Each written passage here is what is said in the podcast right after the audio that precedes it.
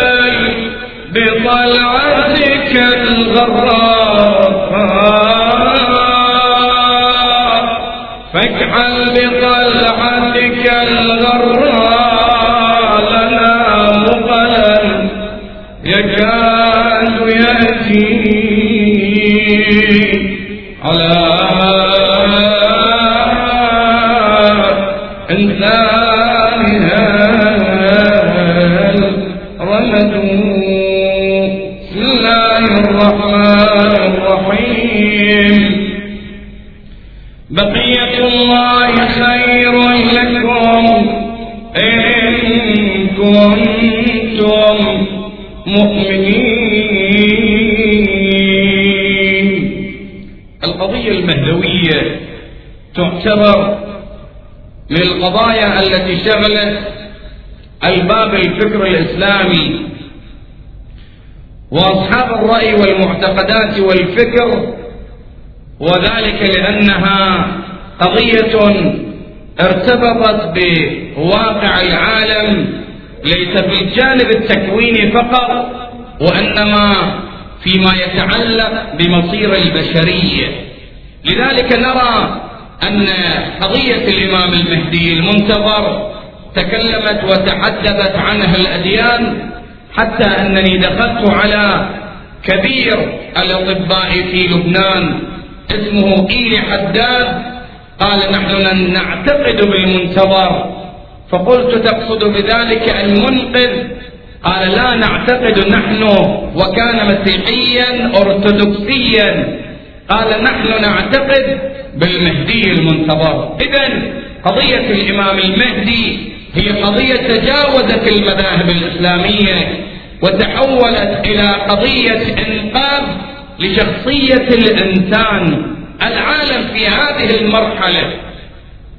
في هذا العالم الذي ملئ بالأزمات وبالثورات وبالحروب وبالقتل والتجريد أيما تنظر لما تنظر إلى نشرات الأخبار ترى أن العالم يشكو من أزمات متعددة. على مستوى الإنسان ترى الحروب المتعددة في دول متعددة. تنظر إلى الأزمة الاقتصادية. العالمية ما زالت تضرب بدينها يمينا وشمالا. البعض يعلن عن الخسائر والبعض الآخر لا يعلن عن الخسائر المادية في ذلك.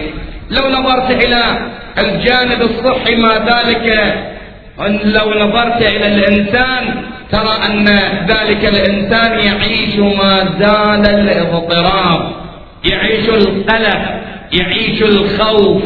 يخاف الإنسان من الأوبئة من هذه الأمراض التي بدأت تنتشر ولا يعرفون لها مصدرا وتارة. يعرفون المصدر ولكنهم لا. لا يتمكنون من الوقوف أمامها.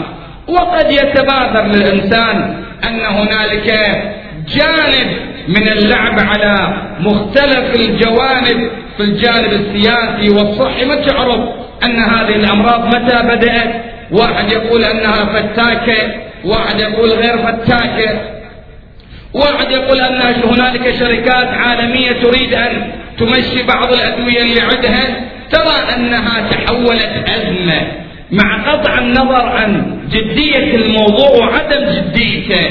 ترى أنه تحول الأمر إلى أزمة حقيقية ولا غير حقيقية؟ إذا العالم اليوم يبحث عن مخلص يبحث عن منقذ لهم من هذا الوضع المتردي. ترى أن الفقير ينظر ويبحث عن جنازته. متى يموت؟ متى ينتهي؟ وأمير المؤمنين يقول كاد الفقر أن يكون كفرا. إذا هذه مجموعة من الأزمات التي تمر بالعالم. الله تبارك وتعالى جعلنا في مرحلة تسمى بمرحلة الغيبة الكبرى. فنحن نعيش في عالم هذا العالم أنما تحت رعاية بقية الله الأعظم الحجة بن الحسن المهدي روحي وأرواح العالمين لتراب مقدمه الفدا. وعجل الله تعالى فرجه الشريف. السؤال الكثير يتحدث عن موضوع اللقاء بالإمام. أرواحنا فدا. أو التشرف بلقاء الإمام. البعض يبحث عن آيات من القرآن. والبعض مجموعة من الأدعية مجموعة من الأذكار. أريد أن ألتقي بالإمام وأتشرف بلقائه سلام الله عليه. ما هو الحل ما هو الطريق؟ شلون أوصل للإمام ماذا أصنع؟ البعض يتصور أن الأمر أمر هين. أن التشرف بلقاء الإمام كل إنسان سويت مجموعة من الأذكار والله راح أشوف الإمام الحجة سلام الله عليه. أو أن هنالك من يدعي المهدوية كما تعلمون خلال هالسنوات الكثير. من ادعى قبل فترة بسيطة في السعودية رجل أفريقي ادعى أنه الإمام المهدي. سلام الله عليه. وهؤلاء من هؤلاء بكثرة. هذه الفتن نحن في آخر الزمان ونحن نعيش إرهاصات الظهور. فترى أن هنالك الكثير من الفتن. يجي واحد يقول لك أنا اليماني؟ وتعال كون قوة وكون شباب ومع الأسف أن بعض الشباب الغير واعي الذي لم يعرف أهل البيت لم يطلع على الدين ترى أنه يركضون وراءه. يجي واحد يقول أنا التقيت بالإمام الحجة؟ ويطلع جماعة للصحراء يصافون ما تعرف صافح الهوى يصافح منه. بهذه الطرق مختلفة. هذه الفتن كل واحد يدعي أنا ملتقي بالإمام شايف الإمام زين وأنا عالم من العلماء.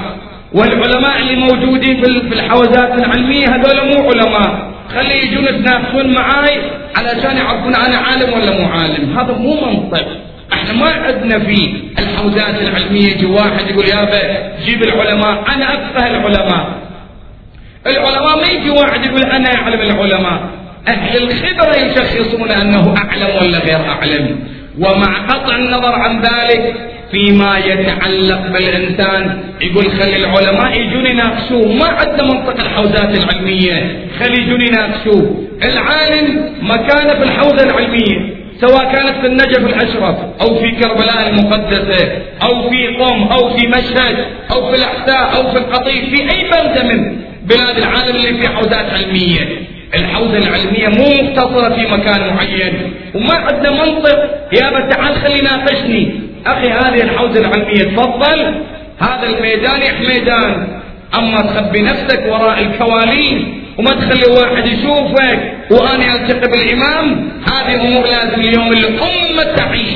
لا ينقص علينا. لا يقشمرون واحد بكلمتين. تشوف مجموعة من الشباب يطبلون ما عندهم وعي لذلك هذه الفتن كما في الروايات والأخبار الكثير من يدعي اللقاء بالإمام المهدي المنتظر عجل الله تعالى فرجه الشريف.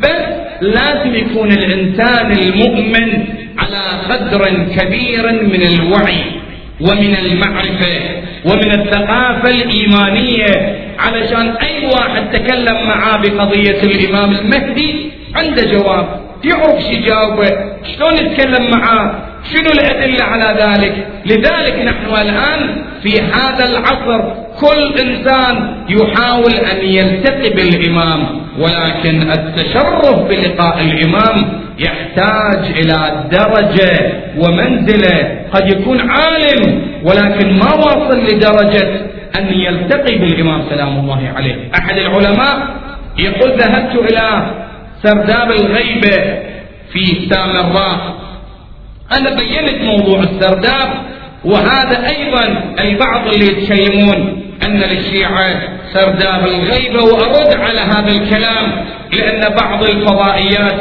أمس متعرضين إلي أنا ما مشكلة عندي ما عندي مشكلة. أقول إذا خاطبهم الجاهلون قالوا سلامة. ومن اليوم الأول قلت إحنا عندنا مجموعة من الأدلة. والبراهين من الفريقين من كتب السنة ومن كتب الشيعة تثبت قضية الإمام المهدي المنتظر. موضوع السرداب أتكلم في جانبين في أولا دليل حلي ودليل نقضي. الدليل النقضي أنه غار حراء. ليش الناس إلى الآن يروحون للحج؟ يروحون إلى غار حراء ويدخلون فيه ويتبركون. شنو السبب؟ السبب أن هذا الغار كان رسول الله صلى الله عليه وآله وسلم يذهب في هذا الغار يتعبد في هذا الغار. الناس يذهبون يتبركون في هذا المكان. كما أن الناس في الماضي المسجد اللي كان فيه رد الشمس في المدينة المنورة قبل أن يهدم ويصير شارع الناس كانوا يذهبون هنالك ويتبركون. اليوم ليش إحنا نروح إلى مسجد القبلتين بالمدينة؟ لماذا نذهب إلى قباء لماذا نذهب إلى الأماكن اللي المساجد السبعة هذا المكان رسول الله كان يتعبد. هذا المكان السيدة الزهراء كانت تتعبد. زين هذا مكان يعني ماذا؟ يتشرف الإنسان في هذا المكان.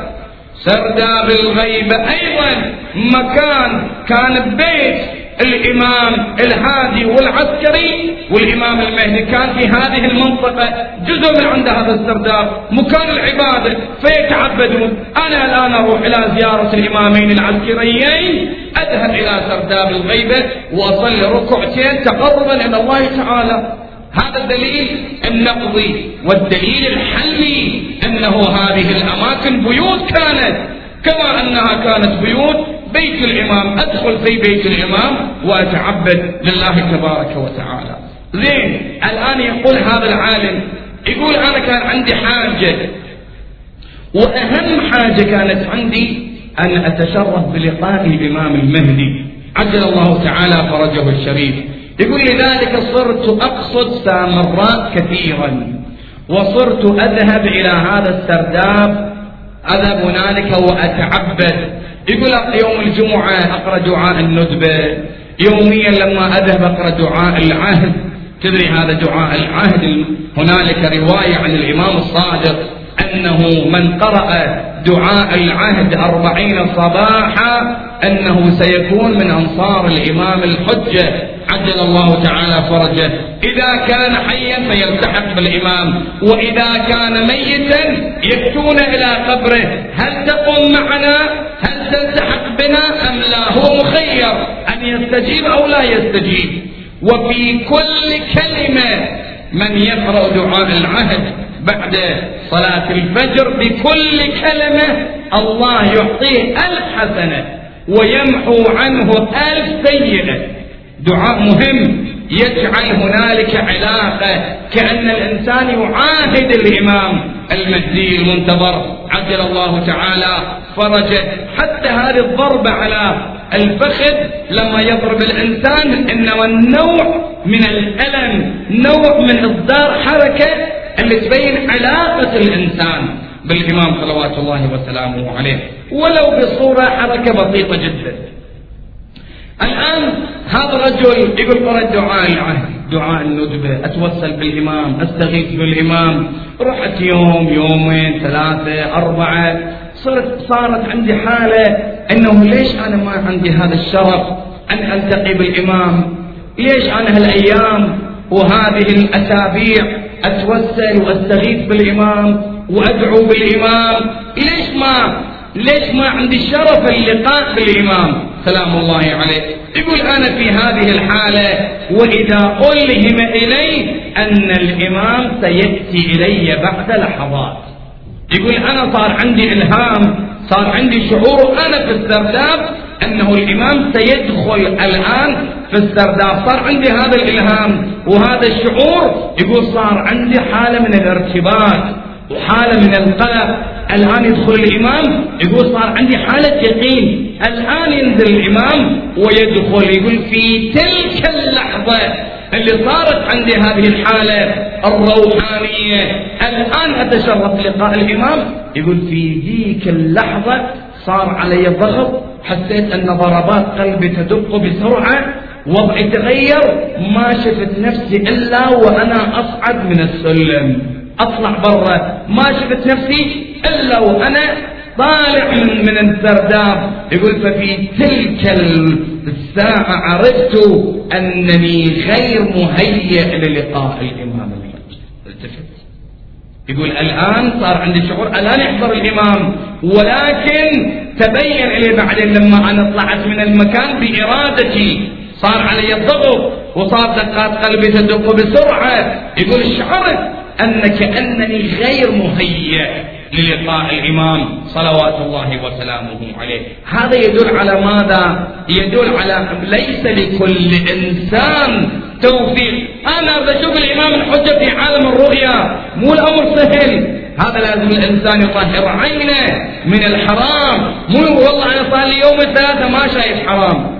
صار لي أسبوع أسبوعين. طهارة العين أذنك مبدخنة غيبة تهمة نميمة أي كلمة التي فيها حرمة. لسانك لازم ما ينطق بالحرام لازم تبتعد عن طعام الشبهة لازم تلتزم بصلواتك لازم تصفي علاقتك بينك وبين ربك. ليكون الناس يطلبون من عندك شيء ليكون ظالم إنسان. الملف ملف طويل. مو كل إنسان على هوى الإنسان. إنسان والله أنا أريد أشوف الإمام والآن أقرأ ذكرين وخلاص أشوف الإمام. حتى أن إسماعيل الهرقلي اللي كان في الحلة وكان عنده توثة في فخذه يعني لحمة متدلية. أيام الربيع كانت تتفسخ ويطلع من عندها الدم. يقول لما طلعت وأيست من الأطباء يقول جيت إلى سامراء يقول جيت إلى السرداب صليت هناك توسلت استغاثيت في الإمام. طلعت رحت إلى الصباح. يقول من الليل الصباح شغلت نفسي بالمناجات. هذا الإنسان المؤمن واحد من عندنا ربع ساعة ونصف ساعة ويتعب. بعد ما لي خلق اعبد أروح أنام أروح أفتح التلفزيون شوية أشوف لي مسلسل مسلسلين أسلي نفسي. هذا مو طريق الامام الحجة. اللي يروح للإمام الحجة لازم يتعب نفسه في عبادة الله بشرطها وشروطها. لذلك بقى من الليل إلى الصباح يناجي الله على الالم اللي عنده. يقول رحت إلى إلى نهر دجلة اغتسلت وغيرت ثيابي يقول أربع فرسان شفت. تقدم إلي أحدهم. قال أقبل إلي يا إسماعيل. يقول ما حبيت أتقدم إليه تقدم إلي وضع يده على موضع الألم ومسح عليه. يقول أكو هنالك رجل شيبة شيخ كبير كان عند هذا الفارس. قال يا إسماعيل أتعرف من هذا؟ قلت من هذا؟ قال هذا هو إمامك المهدي المنتظر. عجل الله تعالى فرجه الشريف. يقول أنا كلبت بالإمام أخذت أخذت ركاب الإمام والفرس يمشي. توسلت بالإمام ولكن الإمام نهاني وأبعدني. يقول بعد ذلك لم أجد أثرا لذلك المرض. المراد أن الإنسان الذي قضية مفصلة المراد أن الإنسان الذي يتوسل بالإمام المهدي التوسل والتشرف بلقاء الإمام بحاجة إلى تزكية الروح بحاجة إلى تطهير النفس بحاجة إلى تطهير الباطن. مو ذلك الراوي يروي عن الإمام سلام الله عليه أن الله تبارك وتعالى يقول إني لا أستجيب إلى فلان لأن في بطنه حرام ويحمل حرام وعلى ظهره حرام. وبعد ذلك يرد قال الإمام شلون يصير هذا العمل؟ ما يصير هذا العمل بشرطه. شروط معينة مثل الإمام الرضا صلوات الله وسلامه عليه. لما قال حديث السلسلة الذهبية قال بشرطها وشروطها وأنا من شروطها. مو كل إنسان يصل إلى هذه المرحلة. إذا في عهد الغيبة الصغرى في عهد الغيبة الصغرى كان هنالك أربعة من السفراء. هذه النيابة الخاصة طبيعي النيابة الخاصة في المكانة والدرجة أعظم من النيابة العامة زين الإمام كان عنده أربع سفراء أربع النواب الأربعة. أولا عثمان بن سعيد العمري المسمى بالزيات أو الدهان. بعده الثاني محمد بن عثمان العمري. الثالث حسين بن روح النوبختي. والرابع محمد بن علي السبري. أربعة هؤلاء نواب الإمام في عصر الغيبة الصغرى. هؤلاء السفراء الأربعة. الآن شوف كيف تم اختيار هؤلاء الأربعة. أولا لما نأتي إلى عثمان بن سعيد. أولا أحب أوضح التسمية. البعض يعتقد أن البعض ممن أن أهل البيت لا يرضون عنهم فكيف يسمون بأساميهم؟ أولا أولا الجواب الأول بالنسبة إلى أن الإمام أمير المؤمنين عنده من أم البنين سلام الله عليها أربعة من الأبناء. واحد من عندهم اسمه عثمان. إنما سماه الإمام أمير المؤمنين عثمان على الصحابي الجليل عثمان بن مضعون الذين الذي كان من أوائل من أسلم على يد رسول الله. صلى الله عليه وآله وسلم. وكان من المقربين ومن الصفوة لأمير المؤمنين سلام الله عليه. الإمام علي عليه السلام كان يحب عثمان بن مضعون الآن مدفون بالبقيع. الإمام حبا لهذا وضع اسم لولده عثمان. هذا واحد. الشيء الثاني عزيزي هذه الأسماء متداولة. يعني مثلا الحر بن يزيد الرياحي. زين يزيد اسمه يزيد. الحر أبوه اسمه يزيد. جابر ابن يزيد الجعفي اللي هو من حواري الإمام الباقر والصادق. سلام الله عليهما. زين الآن ليش هذا اسمه اسمه يزيد؟ يعني هذا يحب يزيد؟ لا اسم يزيد كان اسم متفشي موجود عند العرب. هذه الأسماء المتداولة كانت موجودة عند العرب. لذلك أهل البيت لما يضعون هذه الأسماء مو لحب فلان وحب فلان. وإنما أسماء كانت موجودة ومتداولة الآن مثلا تلاحظ أن مجموعة كبيرة من الأسماء عبد الرحمن اسم كان موجود في ذلك الوقت ويتداول. بعدين عبد الرحمن بن ملجم وضع هذا الاسم على نفسه أو أبوه وضع على هذا الاسم. زين الآن ولو أن هنالك البعض من الروايات تنهى عن التسمي بذلك. ولكن أقول أن بصورة عامة أن هذه الأسماء كانت منتشرة من قبل مجيء هؤلاء. وأهل البيت وضعوا هذه الأسماء لأن الأسماء كانت متداولة عند الكل. بعدين صارت علم واضح على فلان. بعدين صارت علم على فلان. لذلك أهل البيت يضعوها ليس لفلان وأنه لاسم عام. هذا جواب. الجواب الثالث أن هنالك فيما يتعلق بالأسماء أن أهل البيت كانوا يعيشون في مرحلة تقية. تدري يعني شنو التقية؟ التقية جزء أساسي من الدين. التقية مارسه الأنبياء والصالحون والأولياء والأوصياء. والإمام الصادق يقول التقية ديني ودين آبائي. من لا تقية له لا دين له. هسه تعال بين وين موضوع التقية. الآن تنظر إلى رسول الله صلى الله عليه وآله؟ انظر إلى الإمام الحسن من تزوج جعدة بنت الأشعث. تدري من هو الأشعث؟ الأشعث الرجل اللي أمير المؤمنين بالكوفة لما كان يصعد على المنارة ويؤذن يصعد على سطح بيته ويسب الإمام أمير المؤمنين. سلام الله عليه. ولكن الظروف اللي موجودة جعلت الإمام الحسن يتزوج جعدة بنت الأشعث وهو عدو للإمام أمير المؤمنين وكان من كبار الخوارج وهي التي قتلت الإمام لأن ظروف المنطقة ذلك الوقت. الإمام الجواد تزوج بنت المأمون أم الفضل. الإمام الرضا قبل ولاية العهد. بعدين هذا ليس في عصر الأئمة وإنما لو نظرت إلى عصر الأنبياء مؤمن آل فرعون اللي سورة المؤمن في القرآن سميت باسمه. حزقيل هذا المؤمن اللي موجود في آل فرعون. كان مؤمن كان يبطن الإيمان ويتظاهر بأمر آخر. فإذا الإنسان المؤمن هو الذي يعيش عصر التقية. بس مو كل مكان تقية. أكو أماكن الإنسان يزودها. أنت إنسان أحترم الآخر. بس مو معنى ذلك أنه ما أذكر عقيدتي. ما دافع عن مذهبي أجعل الآخرين يتطاولون على عقيدة ومذهبي أنا أسكت.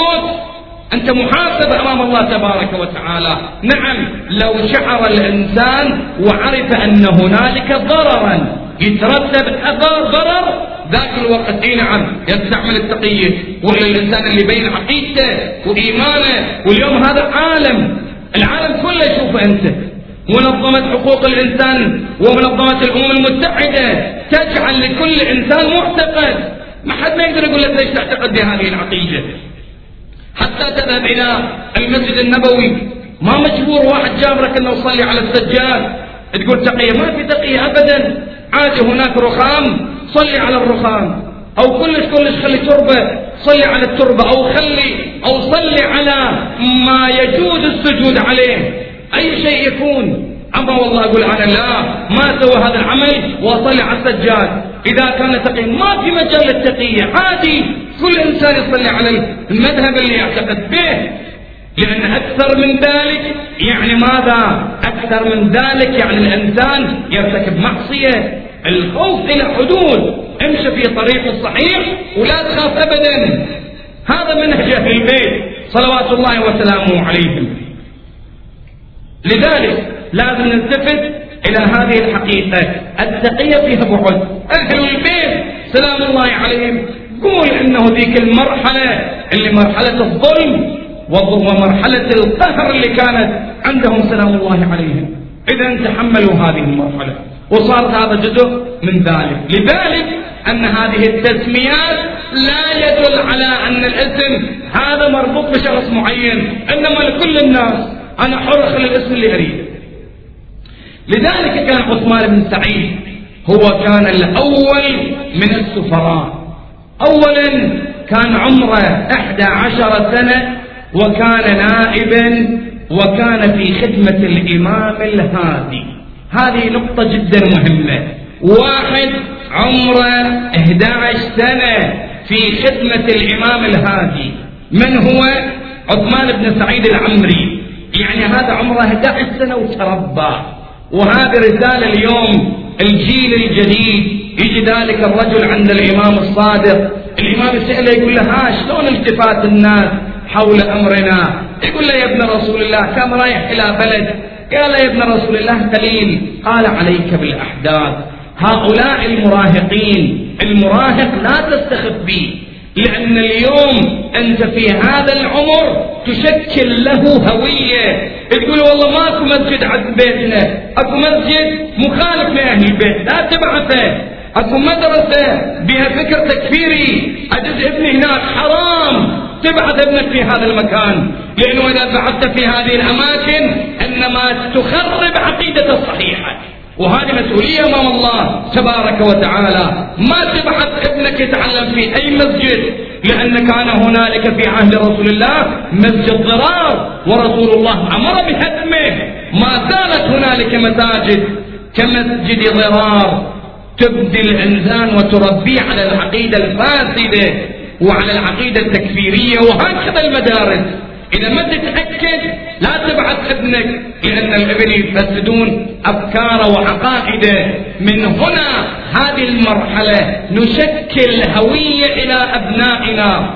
عمره 11 سنة في مرحلة مهمة وحساسة.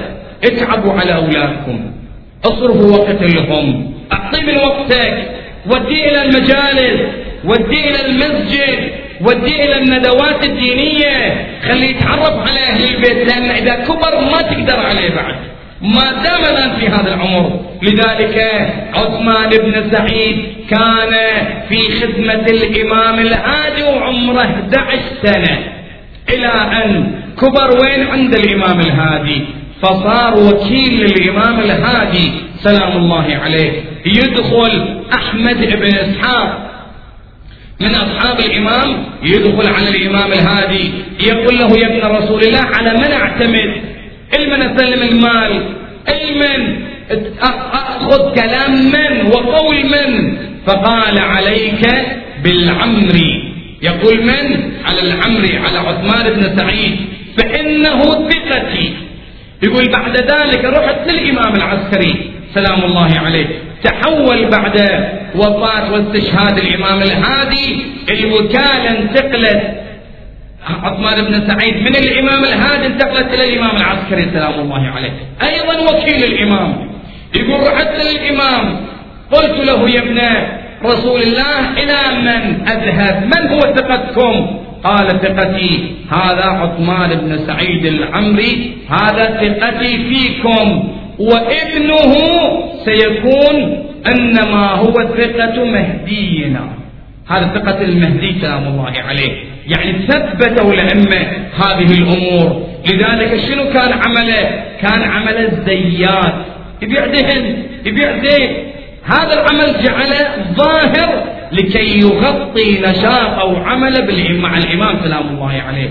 يعني عنده رسائل ما عنده رسائل في أموال كل هذه الأواني اللي يستعملوها للزيوت كان يخلي فيها رسائل الإمام الهادي والعسكري وكان يخدم المذهب والعقيدة وكان رسول الإمام بهذه الطريقة. إلى أن وصل إلى مرحلة يقول الراوي يقول دخلت على الإمام العسكري سلام الله عليه. يقول أنا عند الإمام وإذا بالطارق يطرق الباب. خاتم الإمام العسكري اسمه بدر. راح بدر عند الباب. فتح الباب دخل على الإمام. يا ابن رسول الله قوم شخص من اليمن. لأن الإمام لذلك مسلم أرسله الإمام. كان سفيرا لأبي عبد الله الحسين يأتي إلى الكوفة الناس يجتمعون حوله. يبايعونه ولكن التهديدات وصلت إليهم. لما جاء عبيد الله بن زياد وإذا بالأم كانت تأتي إلى ولدها تأخذه والزوجة تأخذ زوجها ما خرج من باب كنده إلا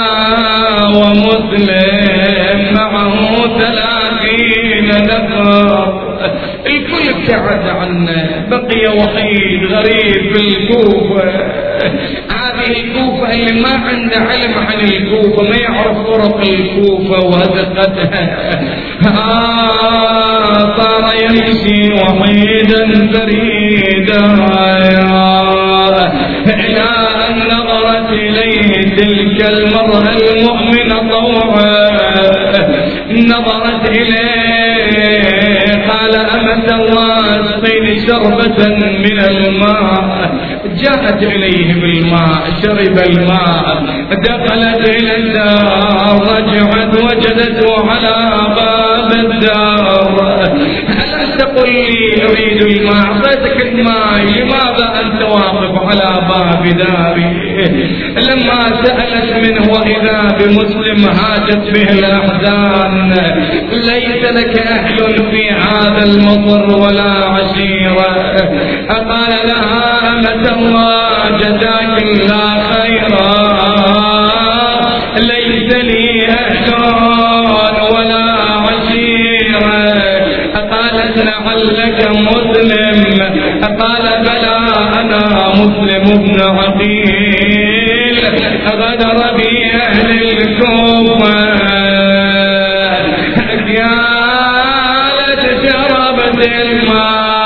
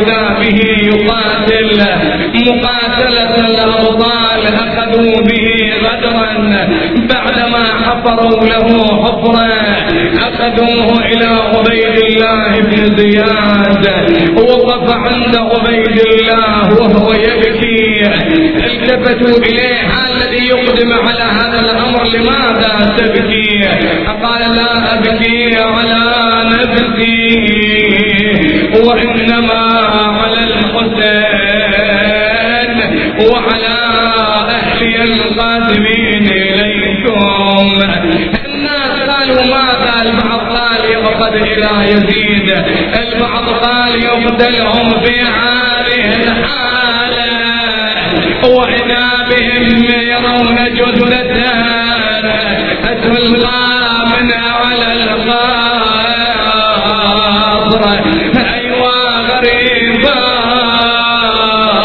أيوا مسلما وللقدر قضوا شاعة أخباره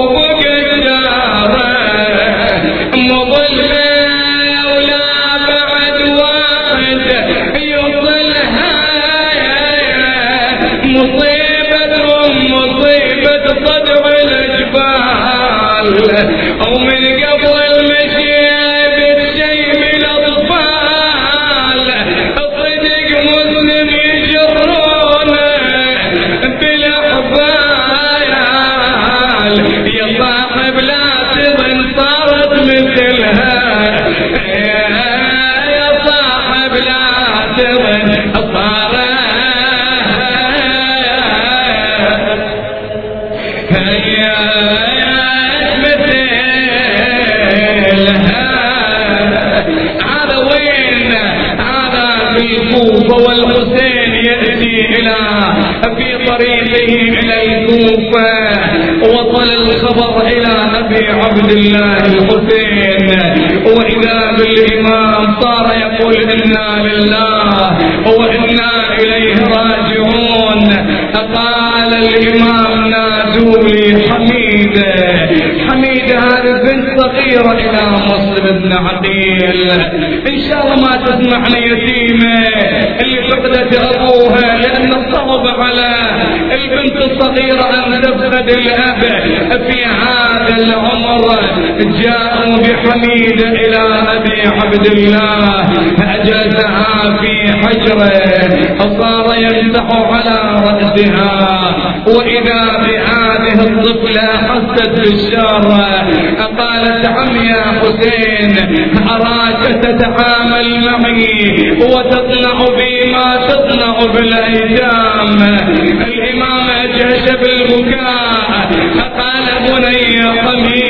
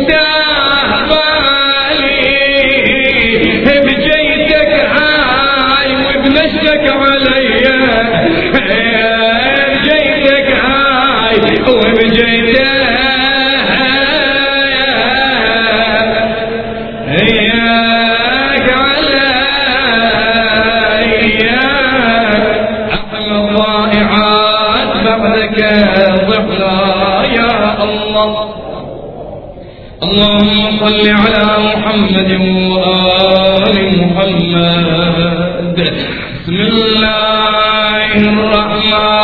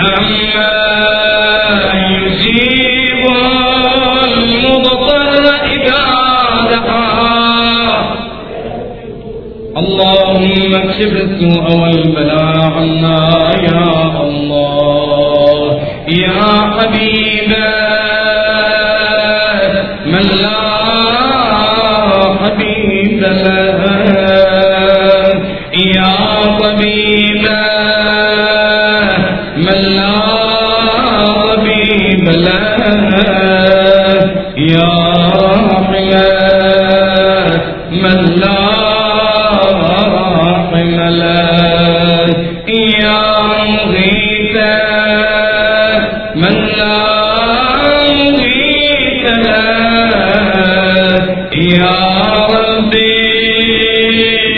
یا ربی یا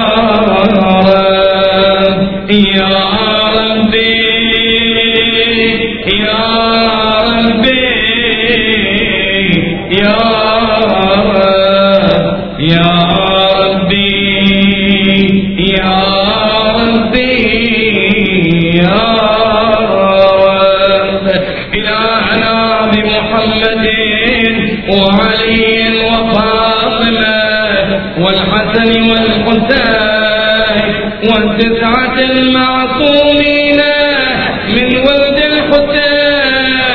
الحسين وبالغريب مسلم بن عقيل وبحميدة فرج عنا يا الله. اطلبوا حوائجكم إلى الله. يا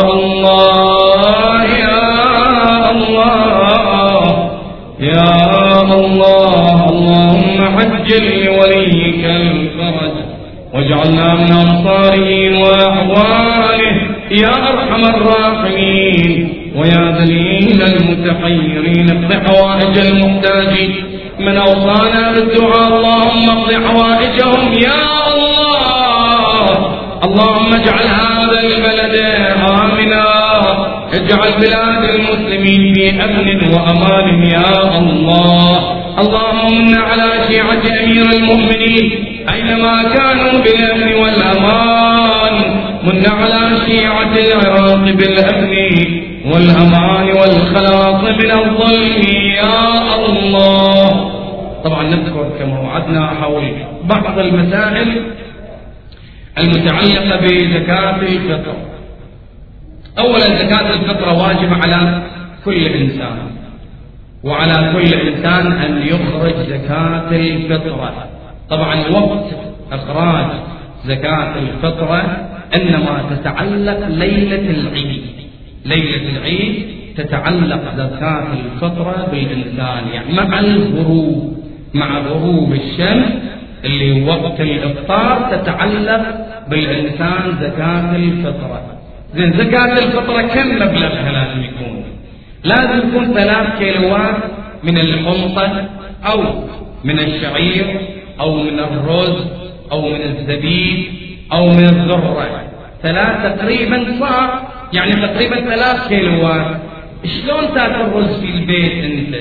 الرز اللي تاكله بالبيت يعني اللي تستعمله أنت في داخل البيت. مقدار ثلاث كيلوات عن كل إنسان. إما هذا أو لا طلع المبلغ. يعني شوف الان انت في الكويت أو في العراق أو بحرين أو السعودية أي بلد تكون موجود تسأل من عالم ذلك البلد أنه ثلاث كيلوات تقريبا كم يصير؟ قيمته يعني قيمة هذا المبلغ كم يصير؟ ذاك المبلغ من الرز اللي أنت تأكله. يمكن الإنسان يأكل رز من الدرجة الثالثة فيعطي مبلغ من هذا الرز مو يعطي من الدرجة الأولى. إذا ياكل من الدرجة الأولى لازم يعطي من الدرجة الأولى. يعني السعر يقيم الدرجة الأولى مو يروح إلى أقل نوع من الرز فإذا زكاة الفطرة تتعلق بالإنسان وبكل أولاده. يعني أنت الأب ولي الأمر تتعلق بك عندك أولاد بنات. نعم البنت اللي تتزوج يصير على زوجها ما يصير على الأب. نعم فإذا هذا أولا. أنه بالنسبة إلى زكاة الفطرة تجب على الإنسان ويجب إخراجها ليلة العيد. طبعا الآن يمكن واحد يسأل يقول أقدر من الآن أنا أطلع وأخليها على جنب؟ نعم ما في إشكال بس ما فيها نية يعني مثل هذه الآن نويتها هذه زكاة الفطرة زكاة الفطرة تنويها نيتها ليلة العيد. ولكن الآن علشان تطمئن تشيل المبلغ وتخليه على جنب. ما في إشكال تقدر؟ تعطيه وتخرج هذا المبلغ إذا كان واحد سيد زكاة الفطرة لمن يعطى؟ يعطى للإنسان الفقير. قلنا إما يكون الرز إما يكون الحنطة أو الشعير أو الزبيب أو التمر أو الذرة كل هذه واحد من عدهن إما يكون نفس الحاجة أو ما في قيمتها. المبلغ تقدر تطلعه وتعطيه. إذا كان واحد سيد من أبناء رسول الله يقدر يعطي للجميع يعطي للسادة وغير السادة ولكن غير السيد ما يقدر يعطي زكاة الفطرة إلى السيد لأنها الصدقة الواجبة بقية الصدقات. واحد مطلع صدقة طالع اليوم أنت شد الصدقة خليت على جنب تقدر تعطيها للسيد ما في مشكلة. الصدقة الواجبة محرمة على السادة فقط اللي هي زكاة الفطرة الصدقة غير الواجبة. أنا بالبيت نجمع صدقات. أعطي لي واحد سيد ما في إشكال. لأن مو واجبة هذه الصدقة تعتبر زكاة الفطرة من الصدقة الواجبة فيحرم إعطاها للسيد. وغير ذلك يجوز إعطاؤها للسيد. طبعا لازم يعطي ولي الأمر الفطرة لجميع أولاده. زين أولاده مثلا بعض موجودين في الديرة بالبلد وبعضهم مسافرين حتى إذا مسافرين. لازم يعطي عنهم إلا إذا يقول الولد أنا أعطيت عن نفسي. فذاك الوقت ينتهي. وبعد مو شرط حتى إذا لا سمح الله ابنك كافر. حتى لو كان ابنه كافرا تتعلق به زكاة الفطرة أيضا. يعني هو الأب الأمر لازم يدفع هذه الزكاة. زين الآن بالنسبة إلى دفع زكاة الفطرة وين؟ وين نصرف هذه المبالغ؟ أولا البلد اللي موجود فيه أولى في الدرجة الأولى. إذا ما في فقراء أقدر أدفعها في البلاد الأخرى. من الأول الأمر أيضا ما في إشكال ولكن الأولوية الأفضل يعني. زين إذا واحد أنت عازم واحد ببيتك ليلة العيد تبين هذه الليلة عازم واحد. أنت عازم هذا بس شو تجاك إجاك بعد المغرب لا تقع الفطرة عليك الفطرة متى تقع. يوم اللي أنت عازم واحد وجايك قبل المغرب. ولو دقيقة ففطرته عليك. الضيف اللي داعي في بيتك إذا قبل الغروب بدقيقة كان بالبيت الفطرة عليك. وقت الفطور في البيت فعليك الفطرة. ولكن إذا أنت عازمة عازمة على الفطور ولكن صاحبنا إجا بعد الغروب فالفطرة لا تقع عليه وإنما تقع عليه وليس عليه. طبعا إذا واحد عنده فقراء من أهله أنا عندي فقراء من أهلي. زين أقدر أعطي هذه الفطرة لهم نعم إذا الآن عنده ابن فقير أخو فقير واحد من أقاربه فقير يقدر هذه الفطرة يعطيها إلى أهله من الفقراء. ما في إشكال. إذا واحد جاء بمولود اجى المولود بعد بعد المغرب فليست عليه الفطرة ولكن المولود لو جاء قبل المغرب بثانية وقت الفطور ولد فعليه الفطرة إذا هذا الجزء الأول من مسائل الزكاة الفطرة إن شاء الله بكرة أيضا نطرح المسائل الأخرى التي تتعلق بزكاة الفطرة إذا ثلاث كيلوات من الحنطة أو الشعير أو الزبيب أو الرز أو التمر أو الذرة وما أشبه ذلك أو ما يقيم له هسه بكرة إحنا نحاول نجيب القيمة بالدولار. زين؟ علشان أي مكان يسمعونه وبعض العملات نذكرها تقريبية. نجيب العملة. إذا واحد يريد يعطي مبلغ يطلع المبلغ يخليه على جلد ويعطي إلى الفقراء. الله يتقبل أعمالكم إن شاء الله ونستقبل هذه الأيام القادمة ليلة الجمعة ختام المجلس. وقراءة حديث الكتاب إن شاء الله. بعد ناخذ العيدية مال هاي 30 ليلة من مولاتنا الزهراء بقضاء حوائجكم جميعا إن شاء الله. اللهم كل وليك حجة ابن الحسن صلواتك عليه وعلى